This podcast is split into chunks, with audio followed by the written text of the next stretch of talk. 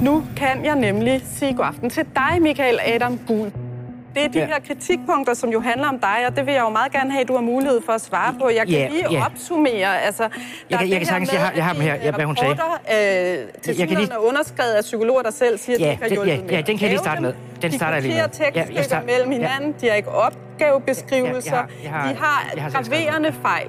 Ja, Afviser okay. du alle de kritikpunkter? Ja, Rigtig mange kommuner havde benyttet sig af en mand, som havde fusket med sit CV ganske enkelt. Der er jo kørt den her øh, podcast også i de forkerte hænder. Hvor mange kommuner er gået i gang med det her, efter at Ankestyrelsen har sendt brev ud om, at de skal genvurdere de her øh, forældrekompetenceundersøgelser. Når nogen så misbruger vores tillid og så groft til side sætter faglig etik og menneskelig moral, som det er tilfældet i den her sag, ja, så ryster det os naturligvis. I de forkerte hænder er tilbage. Siden sidst har Michael Adam Gul nemlig givet lyd fra sig. det er jo en fantastisk kritik, fordi det er et stort selvmål. Det gjorde han, da ham og jeg medvirkede i Deadline på DR2. Helle Fusse er journalist ved Ekstrabladet. Du står bag den her afdækning og den podcast, jeg lige nævnte. Det vigtige er, om der er noget af kritikken, du selv kan følge. Øh, nej, Og så er jeg blevet kontaktet af to kvinder, der har noget nyt og alvorligt at fortælle om konsekvenserne af Michael Adam Guls arbejde. Og jeg kunne jo så huske tilbage på en sag, der har gjort et enormt stort indtryk på mig. Der er nogle børn, som ikke bliver anbragt, og i hvert fald ikke bliver anbragt rettidigt, hvilket kan have meget høje konsekvenser for de her børn. Mit navn er Helle Fusager, og du lytter til en ekstra episode af I de forkerte hænder.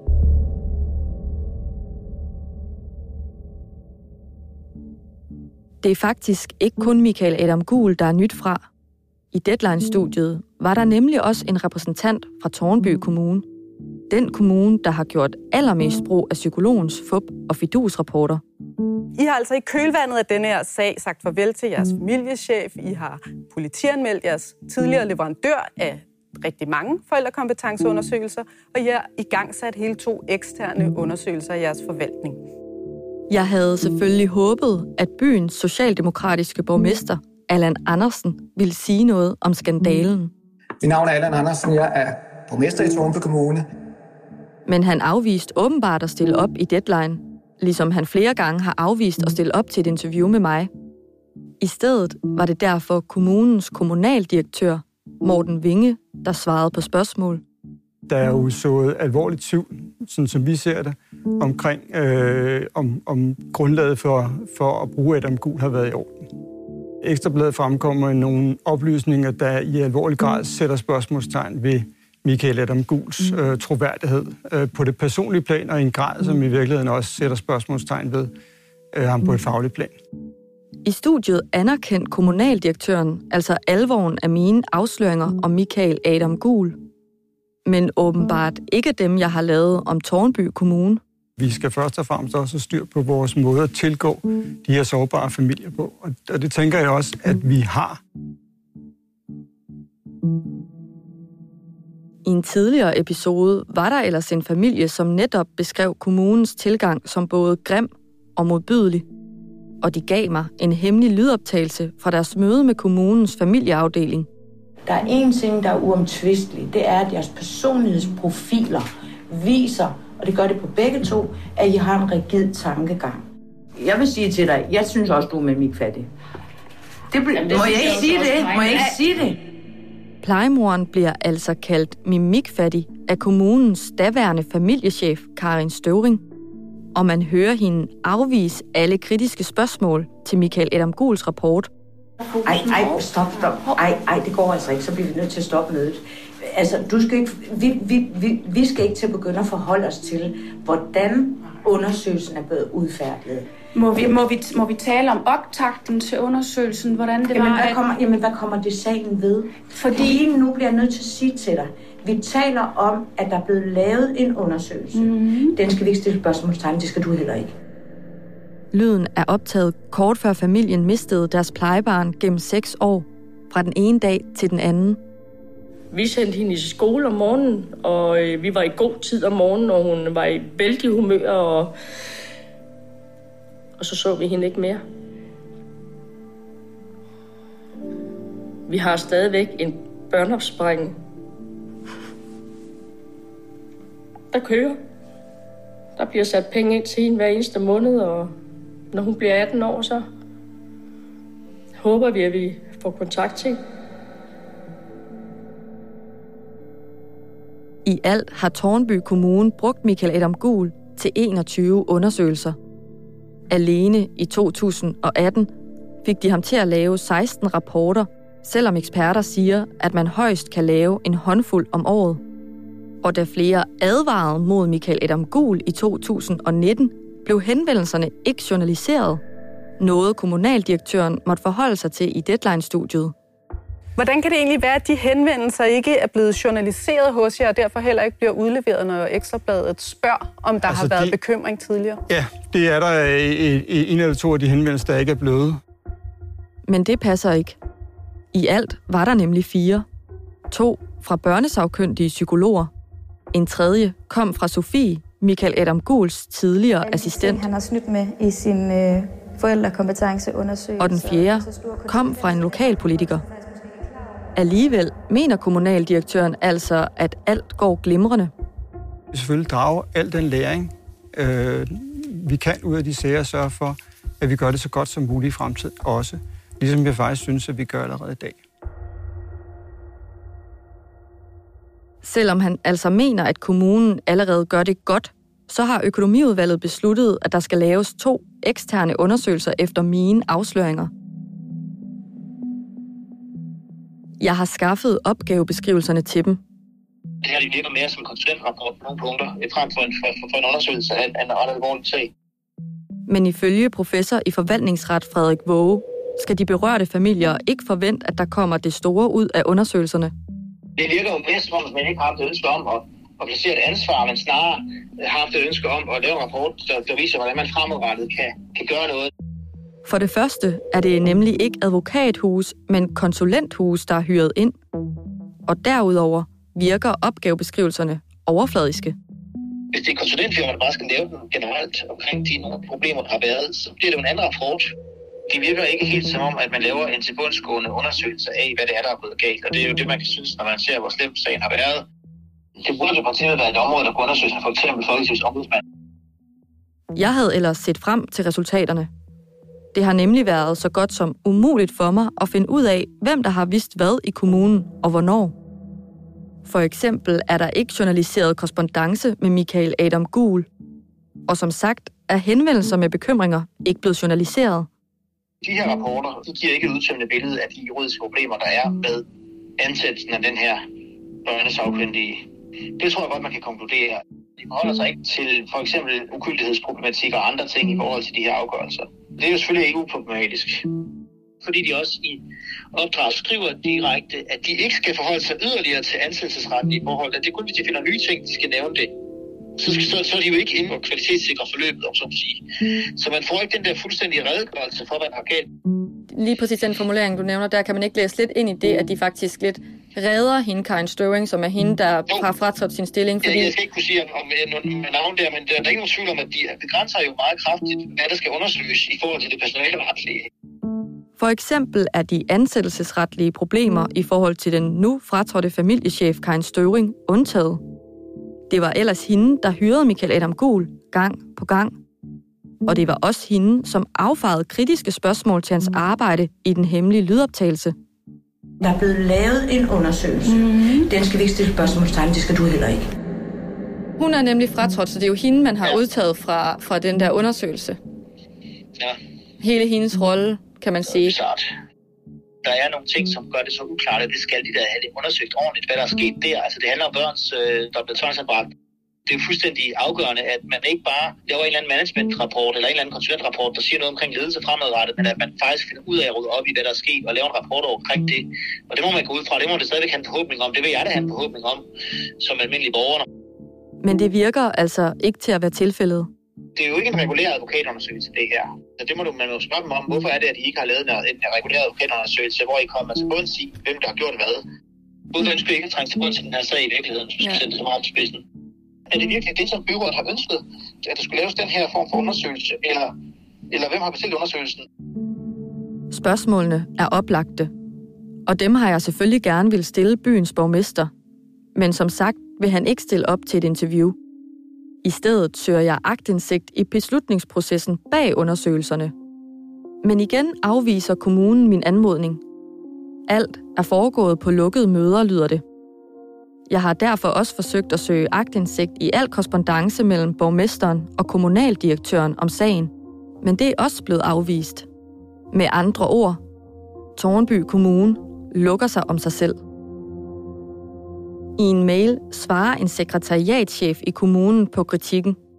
Han skriver blandt andet, at kommunen har valgt konsulenthuse og et socialfagligt fokus i undersøgelserne, fordi det er mere dækkende for problemfeltet. Derudover skriver han, at de er interesseret i en overordnet vurdering for at finde ud af, hvilken betydning Michael Adam Guls undersøgelser har haft. Politikerne i Tornby Kommune er ikke de eneste, der forsøger at stikke hovedet i busken. Siden sidst har Michael Adam Gul nemlig anmodet om at få nedlagt navneforbud i sin straffesag. Altså den sag, hvor han er tiltalt for at udsætte sin tidligere kæreste og sekretær for blandt andet vold og trusler. Jeg var sammen med en person, der ville gøre mig så ondt, som han tydeligvis ville, og den her følelse af slet ikke at kunne gøre noget. Et navneforbud vil forhindre mig og andre journalister i at skrive om straffesagen med Michael Adam Guls navn, når den engang kommer for en dommer. Og det undrer mig egentlig, at psykologen overhovedet vil have et navneforbud. Michael Adam Gul har nemlig selv opfordret mig til at følge med i sagen, fordi jeg her vil se dokumentation, der frikender ham, har han sagt. Ja, det kommer. Så skal man bare følge med i retssagen. Jamen, et polititilhold, det skulle jo gerne frafalde. Øh, Det er også noget, der kommer i retten. Jamen, jeg er to minutter fra retten i Aarhus, øh, fordi her klokken 9, der skal vi jo ind og, øh, og høre Michael. Øh. Jeg sender derfor min kollega Anders Sacco, som arbejder i Aarhus, ned til retten for at protestere mod navneforbuddet. Jeg tænkte, at jeg gerne lige ville høre, hvordan, øh, hvordan det gik. Ja, jamen, øh, det gik jo sådan, at øh, Michael Gul, han ikke mødte op i retten. Altså, det var kun hans øh, forsvarsadvokat, der var der, og så en anklager, og så en, øh, en del medlemmer af pressen, som har mødt op. Øh, og det, ja, hvordan gik det? Altså, vi fik jo selvfølgelig lov til at gøre indsigelse mod, øh, mod nedlæggelsen af navneforbud, fordi vi jo mener, at sagen har opnået interesse, og så også fordi vi mener, at den her straffesag har været hæftigt omtalt med navnsnævnelse, øh, både i de, vores podcast og i forskellige artikler. Hvad skal der så ske nu? Jamen, på torsdag kl. 13 øh, kom fælder dommen, øh, og det er en dom, som vi, øh, som vi selvfølgelig skal, skal følge. Øh, og den, øh, ja, den kan jo enten, den kan enten blive, at øh, der kommer et navneforbud i sagen, eller også, at, øh, at der ikke gør. Øh, og det må vi så vente til, til torsdag kl. 13 at blive klogere på. Jeg tager også selv til Aarhus. Her skal jeg nemlig mødes med to kvinder, som har valgt at stå frem med en vigtig historie. Både politikere i Tornby og Michael Adam Gul forsøger nemlig at indsnævre sagen til de børn, der er blevet tvangsfjernet. Altså, nu er jeg så en af dem, der fjerner færrest børn i Danmark, øh, hvis du gerne vil kigge lidt på det, og hvis du lige laver god research. Men er det en god ting? Altså, det, det, det, man kan jo ikke sige, om det er en god eller en dårlig ting, at børn... Altså, det, det er vigtigt, at Nej, nej, bliver nej, nej, nej, rette det er ikke beslutning. norma- altså hele, hele ideen i det her, det er, at det ikke er normativt. Men, men det bliver det, og det er det, jeg kritiserer. Og i Deadline-studiet forsøgte han igen at få det til at handle om tvangsfjerne eller ikke tvangsfjerne. Det her det handler om, at dem, der kritiserer mig, de har bruger Rorschach, godkender det, de holder hånden over hinanden i Ankestyrelsen, og derfor støtter de egentlig en politik af Astrid Krav og Mette Frederiksen, som jeg ikke går med på med faglighed. Jeg lader mig ikke politisere. Det vil sige, at reelt set skal der fjernes betydeligt færre børn. Men sagen handler om alle de former for indgribende og vigtige beslutninger, der kan være truffet med Michael Adam Guls kritisable undersøgelser. Fortællingen i de her podcast har også været øh, primært omkring anbringelser på forkert grundlag eller på, på, øh, på baggrund af undersøgelser, som har været mangelfulde. Øh, og jeg kunne jo så huske tilbage på en sag, der har gjort et enormt stort indtryk på mig med et barn, der i første omgang ikke blev anbragt øh, og, og oplevede, og, øh, hvordan øh, et barn øh, på meget kort tid kunne tage skade på sin udvikling, øh, og hvilke konsekvenser det også kan have, når det modsatte er tilfældet, nemlig at børn, som burde have været anbragt, ikke er blevet det. Mette, som du hører her, arbejder som socialrådgiver. Det er hende, jeg er taget til Aarhus for at møde. Og ved siden af hende sidder hendes tidligere chef Helle, der er socialrådgiver, psykoterapeut og har en master i udsatte børn og unge. Det er helt sikkert, at hverken den kommune, vi var ansat i, og sikkert heller ikke nogen andre, er interesseret i at anbringe et eneste barn for meget. Det er et lille menneskes øh, liv og fremtid, det handler om. Man bliver voldsomt upopulær på det, både hos forældrene, men i øvrigt ofte også på direktionsgangene i kommunerne, for det er rasende dyrt at anbringe et barn.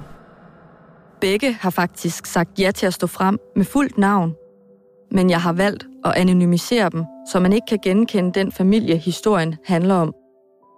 I 2018 arbejdede Helle og Mette nemlig sammen på en familieafdeling i en lille dansk kommune. Helle som chef og Mette som socialrådgiver. Og det år i 2018 bliver et udsat par i deres kommune gravid. Der var lange, altså lange historikker øh, hos forældrene med misbrug, alvorlig psykisk sygdom, øh, selvskade, selvmordsforsøg, lange indlæggelser på, på røde papirer på psykiatrisk øh, øh, skadestue og lange og flere øh, indlæggelser, altså hyppige. Og senest i graviditeten, der har der været øh, selvskade hos mor. Kommunen hyrer derfor institutionen Bethesda til at foretage en FKU på forældreparet. Og Bethesda bruger Michael Adam Gul som undersøger. Altså, jeg kunne jo genkende øh, mange af de øh, fejl og mangler, der blev beskrevet i podcasten, som nogen vi øh, oplevede, da vi fik den her undersøgelse fra Bethesda. Noget af det, vi falder over, det er, at første version, vi modtager af undersøgelsen, virker mm, underbelyst, og nogle af afsnittene som volapyk. Den var ikke så, jeg var i tvivl om, er det godt nok. Det var jeg ikke i tvivl om, det er det ikke. Det viser sig, at den FKU, som Helle og Mette fik lavet i 2018, er en af de 27 rapporter, jeg ligger inde med. Af den kan man se, at familien rigtigt nok var kendt med både handicap, misbrug, alvorlige psykiske sygdomme og selvskade. Også selvskade under graviditeten. Og ligesom mange af de andre rapporter, mangler også den her FKU både datoer og opdrag. Mentaliseringsevnen er anført med decimaler, selvom eksperter siger, at det ikke findes. Og så er det faktisk også en af de undersøgelser, hvor der er skrevet en psykolog på, som nu siger, han aldrig har været med. Med den viden, der også er omkring familien, hvordan når man så til det her resultat i en forældrekompetenceundersøgelse, sådan så alt det, der indledningsvis var bekymrende, hvordan bliver det pludselig til ikke-bekymring? Der var noget i regnestykket, som ikke gik op. Fordi Helle er chefen, er det hende, der beslutter, at FKU'en ikke kan bruges. Vi læser den grundigt, og vi øh, snakker meget om den for at se, er der noget, vi har overset? Øhm, er det os, som er for forudindtaget? For os var det ikke vigtigt, om undersøgelsen faldt ud i retning mod anbringelse, eller at barnet ikke skulle anbringes. Det er ikke vigtigt. Det er vigtigt for os, at kvaliteten af en undersøgelse er rigtig høj, sådan så hvis et barn enten bliver anbragt eller skal forblive hjemme, så kan man være så sikker som overhovedet muligt på, at det er på et øh, veldokumenteret grundlag, uanset hvad beslutningen bliver. Ifølge Mette og Helle var planen at afgøre, hvad der skulle ske med barnet, inden det kom til verden. Men Michael Adam Guls undersøgelse sender dem tilbage til start. Vi kan ikke enten hverken øh, tage den i børn- og ungeudvalget i forhold til en anbringelse, eller, eller med, med ro i sindet beslutte, at, at det her barn ikke skal anbringes. Så vi har faktisk ikke flere svar efter den her undersøgelse, end vi havde før. En agtindsigt ved den pågældende kommune viser, at de bagefter hyrede en ekstra psykolog til at lave supplerende undersøgelser. Det var heldigt, at vi var ret enige, men jeg kan da forestille mig, at, at der er nogle ledere, der vil være øh, mere tilbageholdende med at skulle til at ud og betale for en ny undersøgelse. For det er i forvejen svært at få lov til at lave de her undersøgelser, fordi de er dyre. Ifølge Mette kan den anden psykolog dog hverken nå at starte eller færdiggøre en ny undersøgelse, før barnet kommer til verden. Og derfor starter barnet livet hos sin biologiske forældre. Det, der sker, det er, at barnet bliver født med abstinenser og skal være indlagt på børneintensiv i ugerne efter fødslen, hvilket gør, at, at forældrene opholder sig på hospitalet sammen med barnet. Øh, og vi har også øh, øh, hyret en anden familiebehandlingsinstitution til at komme og lave observationer dagligt øh, på sygehuset. Barnet når at være på sygehuset i et par måneder, altså omkring 8 uger med sine forældre efter fødslen. Barnet fødes altså med abstinenser og bliver i de første 8 uger af sit liv fuldt tæt med pædagogiske observationer, fortæller de to kvinder. Fra det pædagogiske, de pædagogiske observationer, de, de, der bliver lavet en beskrivelse efter hver observation, og, øh, og man kan se udviklingen i dem hen imod de sidste observationer. Der beskriver de et barn, der trækker sig i kontakten. Det fortæller mig, at der, at, at øh, der er et barn, der her er i, i risiko for at lide alvorlig øh, skade på sin udvikling.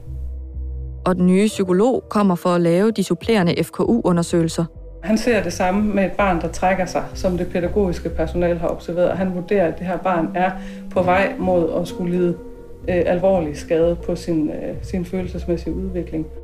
Så det er så så gralt, at, at barnet lige nu øh, allerede er i en, en øh, fejludvikling som 8 uger gammel.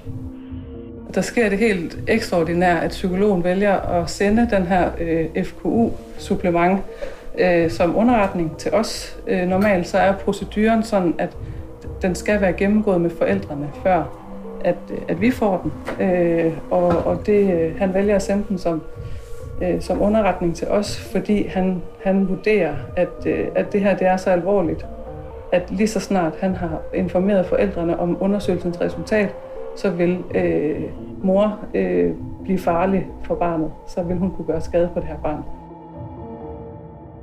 De to tidligere medarbejdere fortæller, at barnet derfor bliver fjernet omgående. Noget af det, der slår mig, det er jo, hvor... Øhm, Altså, hvor ekstra udsatte børn og forældre er, men især børn. Fordi, hvad nu hvis det her barn var født i en kommune, hvor ingen havde haft øh, tid eller overskud eller tilstrækkelig viden til at vurdere kvaliteten af den oprindelige undersøgelse.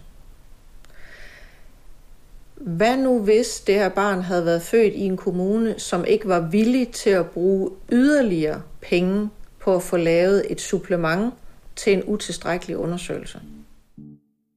Og jeg kunne forestille mig, at man kunne sagtens være øh, i en anden kommune, et andet sted, hvor øh, man havde taget den her undersøgelse for gode varer, og så havde lavet det her barn komme hjem med nogle forældre, som, som i sidste ende ikke kunne, kunne magte opgaven, mm. og hvor, hvor barnet så ville... Øh, altså, jeg kunne slet ikke forestille mig, hvordan det her ville ende for det her barn.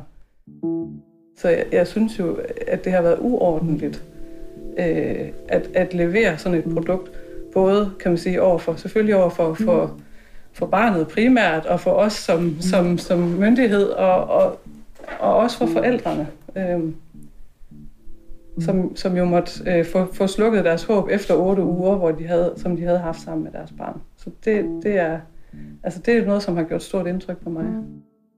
De to socialrådgivere forstår derfor heller ikke Michael Adam Gul, når han bruger som forsvar, at han fjerner særligt få børn. Hvis det er et adelsmærke, så er jeg ikke enig i det. Fordi der skal hverken anbringes for mange eller for få børn. Der skal anbringes de børn, hvor man har undersøgt forholdene tilstrækkeligt, og med den viden, man har på det tidspunkt, kan se, her er nogen, der har brug for hjælp. I de helt små kommuner, der kan en anbringelse faktisk være med til at påvirke en skatteprocent. Og det skal man ikke være blind for. Jeg har forelagt sagsforløbet for Michael Adam Gul. Han svarer mig. Mit primære svar er, at jeg nu tænker på absolut inkompetence og dobbelthed hos dig. Han holder nemlig fast i, at sagen drejer sig om at tvangsfjerne eller ikke tvangsfjerne børn. Og han mener, at den nye vinkel modsiger den første, hvor vi havde fokus på de børn, der muligvis var anbragt på forkert grundlag. Han skriver også, de to fra kommunen må have en meget lav IQ, når de ikke forstår, at der findes mange personlighedstests og typer af disse. De burde jo så slet ikke arbejde på området, når de ikke ved noget om det, de arbejder med. Han skriver også, at både jeg, de tidligere ansatte og sågar minister Astrid Krav er uvidende. Han mener nemlig ikke, at et barn kan tage skade på kort tid. Hjernens ændring går langsomt, skriver han. Michael Adam Gul skriver også på sin Facebook, at Tornby Kommunes undersøgelse beviser, at sagen om ham har været løgn. Mens jeg arbejder på den her episode, bliver den ene af de to kritiserede undersøgelser nemlig færdig. Den overordnede konklusion lyder, at psykologens rapporter ikke har haft afgørende betydning for det valg af støtte, som Tornby Kommune har tilbudt familier, børn og unge. Men konsulenterne har slet ikke vurderet Michael Adam Guls arbejde. De har i stedet undersøgt en masse rundt om rapporterne. For eksempel om kommunen har partørt forældre, har arbejdet systematisk, og om de har lavet handleplaner, når de har fulgt Michael Adam Guls anbefalinger. Og det hele ser også knapt så rosenrødt ud, hvis man dykker ned i rapporten. Her står der for eksempel, at ni af kommunens børnefaglige undersøgelser ikke var tilstrækkeligt underbygget. Og læser man de specifikke sager, får man også en bedre forståelse af, hvorfor Michael Adam Guls rapporter ikke har haft afgørende betydning. For eksempel er der flere sager, som ikke skal genoptages af den simple grund, at familierne har flyttet kommune. I andre sager er de indsatser, som Michael Adam Guls undersøgelser førte til, alligevel afsluttet. Og i tredje tilfælde bør sagen ifølge konsulenterne ikke genoptages, fordi forældrene gik med til en frivillig anbringelse. Lyttede man efter i Deadlines interview med kommunaldirektøren, kommer resultatet ikke som et chok. Det var i, i, i, i 2018 forholdsvis det samarbejde foregik. Og det vil sige, at, øh, at der er gået tre år i, i gennemsnit i de her mm. sager. Tre år i lang tid i et barns liv. Så det vi også skal være omhyggelige med, det er, at vi ikke øh, på øh, unødvendigt genåbner nogle ting, som i virkeligheden er i en god gænge allerede. Osbyens borgmester og lokalpolitikeren Liv Gam der var formand for børn- og ungeudvalget, da Michael Adam Gul blev brugt, er kommet med konklusioner på forhånd, dog på Facebook frem for i interviews. Og netop de to er faktisk nogle af dem, der blev advaret om Michael Adam Gul længe før den her podcast. Vi skal tilbage til socialrådgiverne Helle og Mette, som allerede i 2018 klagede over en FKU fra Michael Adam Gul. De klagede godt nok ikke til Michael Adam Gul selv, men til institutionen Bethesda, som de havde hyret til opgaven. Bethesda er en døgninstitution i Aarhus, der er specialiseret i familiesager. Og derfor undrer det mig, at lige præcis de ikke opdagede de fejl og mangler, som eksperter har påpeget.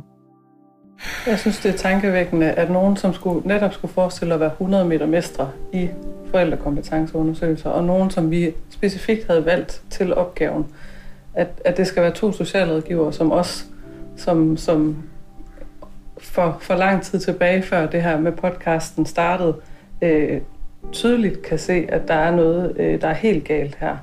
Øh, altså, og at det ikke bliver fanget i, i processen øh, hos dem. Det synes jeg er, er tankevækkende. Jeg har flere gange spurgt om et interview med forstanderen fra Bethesda, Charlotte Vestergaard, men hun vil ikke stille op til et interview. Men de har udtalt sig til lokalavisen Aarhus og her siger de, at de har været tilfredse med Michael Adam Guls undersøgelser.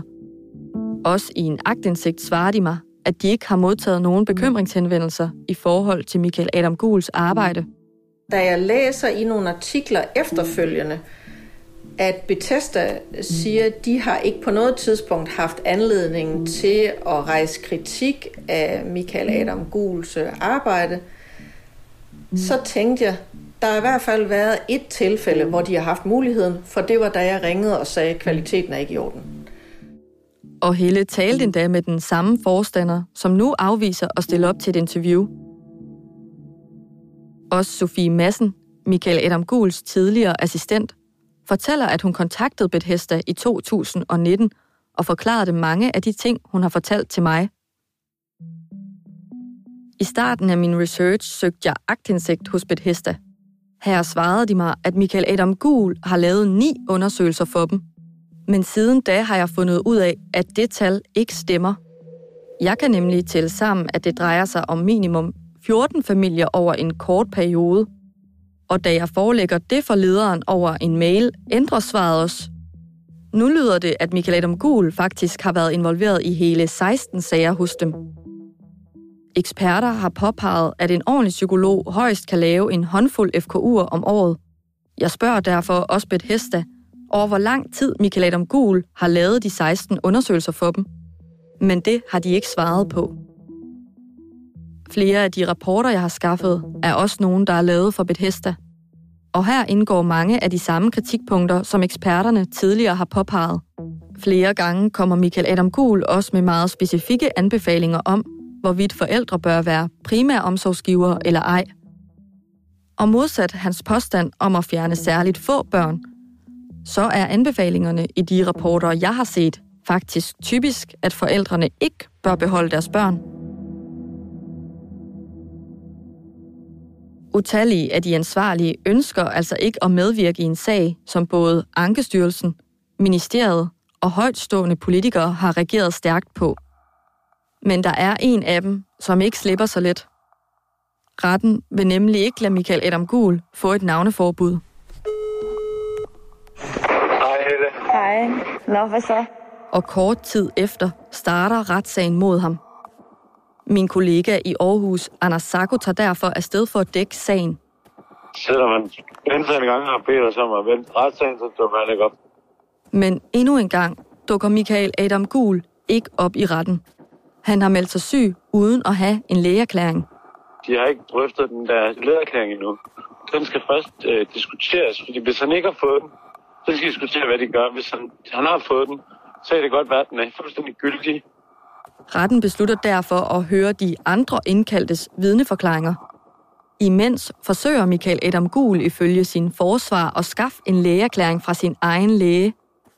Han forklarer i retten, at Michael Adam Gul aften for inden har forsøgt at få en erklæring fra psykiatrien. Men ifølge forsvaren har de afvist ham. Senere på dagen sender Michael Adam Gul dog en lægeerklæring fra sin egen læge.